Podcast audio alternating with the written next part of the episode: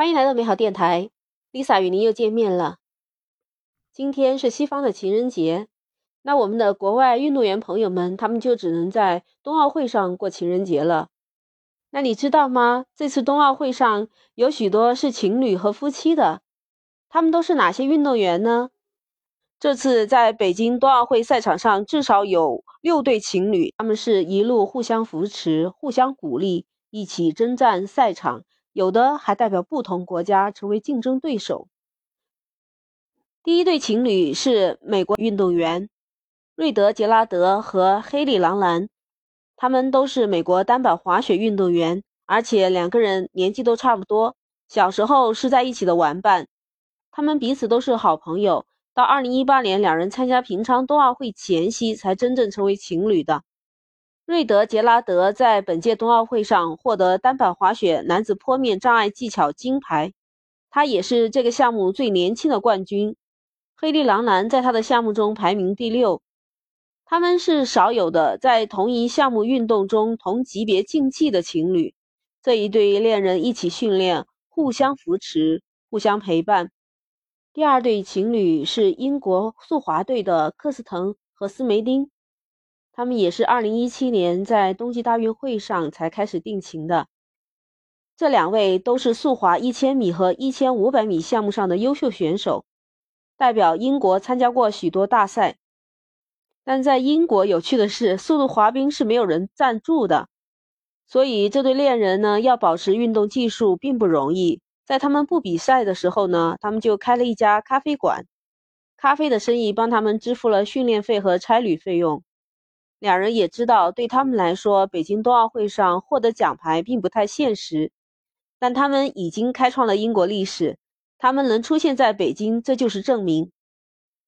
北京冬奥会有夫妻档，第三对就是小松原组合，女方是小松原美里，日本人，她和蒂姆克莱托呢两个人组成了冰上搭档，现实中又是真正的情侣。克莱托当时就认为，情侣关系对双人花滑来说也是一种优势。当把爱的故事作为舞蹈时，比赛会更自然的流畅。这对浪漫的情侣第二年就结婚了。二零二零年，克莱托就正式加入了日本国籍，并跟随妻子改名为小松原尊，两人从此就称为小松原组合。在本次冬奥会上，两人很遗憾。没有在双人项目中获得奖牌，但仍然帮助日本队在团体赛中拿得了铜牌。第四对是一对异国的情侣，米凯拉·西弗林是代表美国队参赛的，亚历山大·奥莫特基尔德是代表挪威队参赛。西弗林在美国是明星级运动员，他在平昌冬奥会高山滑雪女子大回转赛，他获得了冠军。可惜的是，本次冬奥会他出现了严重的失误，提前爆冷出局了。